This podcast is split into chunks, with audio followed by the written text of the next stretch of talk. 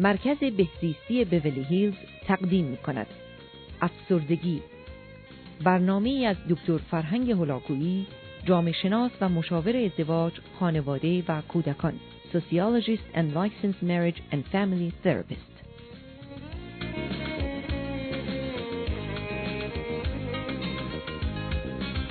بینندگان عزیز ارجمند درود بر شما. این ششمین برنامه از برنامه های افسردگی است. در برنامه گذشته به موضوع روانکاوی برای معالجه بیماران افسرده با شما مطالبی رو در میان گذاشتم و توجه شما رو به این نکته جلب کردم که یکی از راهها و روشهای معالجه بیماران افسرده روانکاوی است. می‌دانیم که انسان دارای مغز بوده و مجموعه فعالیت ها و عملکردهای مغز رو زمیر و ذهن یا مایند می‌خوانیم. و می‌دانیم که انسان تحت تاثیر حوادث و اتفاقاتی که در اطراف او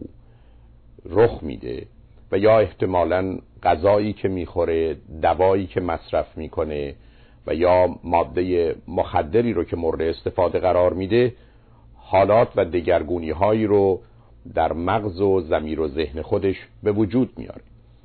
بنابراین وقتی که من و شما درگیر فعالیت های روزانه هستیم و یا احتمالا حوادث و اتفاقاتی در اطراف من و شما وقوع پیدا می‌کنه به خاطر آنچه که در اطراف و یا در درون ما میگذره حالات مختلف و متفاوتی رو پیدا می‌کنیم و در نتیجه در لحظه و در حال تحت تأثیر حوادث و اتفاقات قرار می‌گیریم. اما از اونجا که زمیر و ذهن یا مغز انسانی همه گذشته رو به نوعی ضبط و ثبت کرده و به خاطر اینکه یا اون حوادث و اتفاقات با خود انرژی و نیرویی دارند و یا اگر نیرو و انرژی اونها رو نادیده بگیریم آن زمانی که پرتو انرژی امروز من و شما بر روی اونها افتاد به اکباره در صحنه ذهن ظاهر میشن و اگر با خودشون سم و زهری داشته باشند اون رو به وجود ما میریزند و اگر شهد و شکری داشته باشند موجب شادکامی ما میشن. به همین جهت است که به خاطر آوردن حوادث گذشته موجب حال و احساس خوب یا بد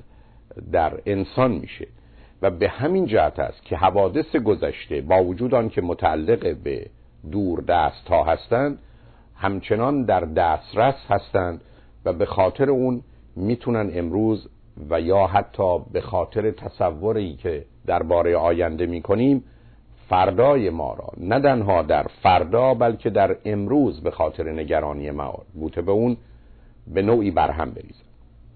به هر حال آنچه که مایل هستم توجه شما را بهش جلب کنم این هست که انسان تحت تأثیر حوادث و اتفاقات دیروز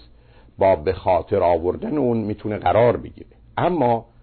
حوادث و اتفاقات دیروز به صورت ناآگاه و پنهان در زندگی امروز من و شما تأثیر دارند و به مجرد آن که من و شما در شرایطی شبیه و مشابه و یا برخی از اوقات متضاد قرار بگیریم گذشته بازنواخته میشه و به صورتی حاضر در ذهن آماده فعالیت میشه. و یا حتی اگر من و شما در ارتباط با موضوعی نیستیم که به گذشته مرتبط باشه مانند کسی که اگر گرسنه باشه یا خسته باشه یا تشنه باشه احتمالا فعالیت های امروز او تحت تاثیر قرار می‌گیره حوادث و اتفاقات بد دیروز حال امروز من و شما رو به صورتی که مکانیزم اون رو می‌شناسیم اما به صورت خودکار و ناآگاه عمل می‌کنه زندگی امروز من و شما رو تحت تاثیر قرار میده. بنابراین در روانکاوی یکی از کارهایی که صورت می‌گیره این است که ما به گذشته میریم و این بار آگاهانه گذشته رو دوباره تجربه می‌کنیم و اون رو در صحنه ذهن حاضر می‌کنیم ولی این بار برخوردی درست با اون حادثه خواهیم داشت و یا به گونه ای اون رو به گذشته می سپاریم و درست مانند مرده که او رو خاک می کنیم در قبر خود می‌گذاریم و از اون دور میشیم. و در نتیجه به خاطر اینکه از زندگی ما خارج شده نه دارای سم و زهری است که زندگی امروز من و شما رو برهم بریزه و نه نیرو و انرژی داره که به صورتی آگاه و ناآگاه در صحنه ذهن حاضر بشه و امروز من و شما رو به خاطر دیروز خراب کنه. بنابراین کار روانکاوی به این گونه صورت می‌گیره که حوادث دیروز با نگاهی تازه و جدید به کمک یک روان درمانگر در صحنه ذهن حاضر میشه و این عمل جراحی به صورتی دقیق و ظریف صورت می‌گیره سم و زهر از خاطره گذشته دور میشه انرژی از اون گرفته میشه و اون رو در بایگانی وجود به نوعی دفن و یا خاک می‌کنه. اما متاسفانه بسیاری از مردم برخلاف آنچه که مثلا در شهرهای ما رایج هست که در حاشیه و خارج از شهر قبرستانی هست و مرده ها در اونجا هستند برخی از ما این مرده ها رو به درون خانه خود میاریم و یا در وجود خود به نوعی خاک می‌کنیم و در نتیجه با اونها همیشه دسترسی و ارتباط داریم. اما برخی از ما تنها به نگاهداری مردگان یا گذشتگان خود تنها در وجود و اطراف خود نمی پردازیم بلکه متاسفانه اونها رو زنده فرض کرده با اونها زندگی می‌کنیم و به گونه ای اونها رو در فعالیت های امروز خودمون شرکت میدیم. و معلوم هست که اگر حوادث و اتفاقات بد گذشته رو به نوعی در زندگی امروز خودمون بدون اینکه فایده و خاصیتی داشته باشه حاضر کنیم فقط به من و شما می‌تونه آسیب بزنه. به همین جهت است که افراد افسرده معمولا کسانی هستند که به نوعی در درون وجود خودشون یا در خانهشون قبرستان و گورهایی دارند و به دنبال مردگانی هستند که زنده شده و به نوع دیگری با اونها زندگی کنند و به همین جهت است که این نوع زندگی با خود غم و اندوه و حسرت و افسوس و در صورت شدید و عمیق و سنگین شدنش آنچه که نامش رو افسردگی می‌گذاریم رو من و شما خواهیم داشت. به همین جهت است که کار روانکاوی برخورد درست و کنترل شده است که روانکاو با کمک بیمار خودش انجام میده و درست مانند کسی که لایه های مختلف و متفاوت چیزی مانند پیاز رو بر میداره و بعد از یک لایه به لایه بعدی و بعدی میره کاری عمیق اصولی و اساسی رو در جهت خلاص و رها کردن من و شما از گذشته انجام میده و بنابراین وقتی که به آخر کار می‌رسه که کاری طولانی و برخی از اوقات چند سال و چندین سال ادامه پیدا می‌کنه وجود من و شما از همه آسیب ها و زخم ها و دردهای گذشته می‌تونه به نوعی خلاص بشه و بهبودی پیدا کنه. بنابراین روانکاو با صبر و حوصله و با قدم های بسیار آهسته و آرام و متناسب با توان و امکان بیمار خودش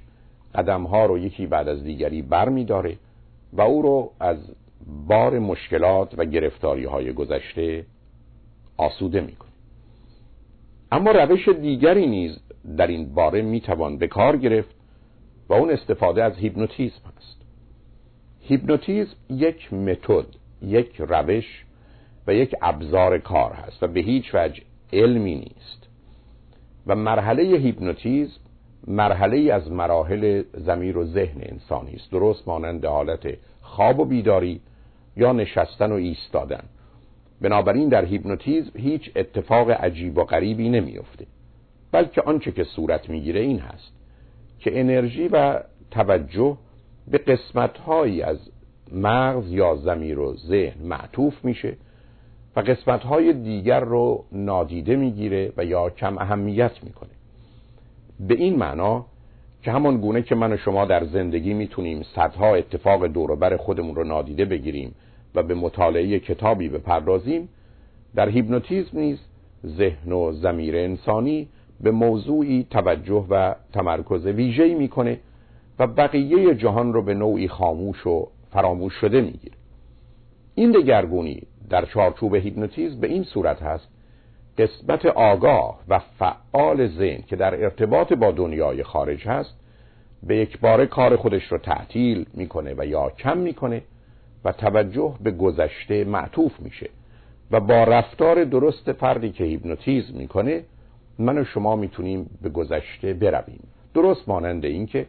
من و شما به اتاق تاریک و یا سینمایی برویم در آنجا بنشینیم همه چراغ ها رو خاموش کنیم و در این تاریک خانه نوری رو به روی فیلم و یا عکسی بیاندازیم و او رو بر پرده سینما مشاهده کنیم. در اینجا اینکه من و شما چه هستیم و چه می‌کنیم و کجا هستیم و در اطراف ما چه میگذره معمولا اهمیت چندانی نداره. در حالی که همچنان هوشیار و آگاه از محیط اطراف خود هستیم. اما توجه و تمرکز ما تماما متوجه فیلم و یا صحنه است که مشاهده می‌کنیم. بنابراین عمل هیپنوتیزم یک عمل طبیعی و مرحله عادی از ذهن و زمیر هست که افراد در حالت مراجعه به گذشته و یا توجه و تمرکز به موضوعی اون رو در خودشون به وجود میارن. اما وقتی که تحت عنوان هیپنوتیزم شناخته میشه و این اتفاق با همکاری ما صورت می‌گیره ما به گذشته می‌توانیم برگردیم. اما بازگشت به گذشته موضوعی است ولی بعدا برخورد با این گذشته است که احتیاج به ظرافت و دقت یک جراح روانی داره. و اینجاست که یک روانشناس یا یک روان درمانگر به دلیل آگاهی و تخصص و مهارتی که داره امکان این رو پیدا می‌کنه که همون کاری رو که در روانکاوی و در صورت هوشیار و آگاهی که منو شما با هم در ارتباط بودیم عمل می‌کرد همکنون به خاطر اینکه فرد هیپنوتیزم شده آمادگی بیشتری در جهت پذیرفتن نظر و عقیده و تلقین روانشناس داره و به خاطر اینکه آماده هست که به نظر و فرمان او و البته با موافقت خودش ذهن رو به این سمت و اون سو بکشونه و آنچه که مایل هست در صحنه ذهن به صورتی که مورد توجه هست آشکار کنه قابلیت این پیدا میشه که کاری که در گذشته در روانکاوی احتمالا در ده یا بیست جلسه صورت می‌گرفت همکنون در یک یا دو جلسه اتفاق بیفته. اما سرعت و حساسیت موضوع آن اندازه است که اگر فرد روان درمانگر توانایی و آگاهی لازم را نداشته باشه به دلیل حساسیت بسیار و ظرافت و دقت فراوان می‌تونه به بیمار خودش آسیب بزنه. و به همین جهت است که بسیاری از متخصصین نه تنها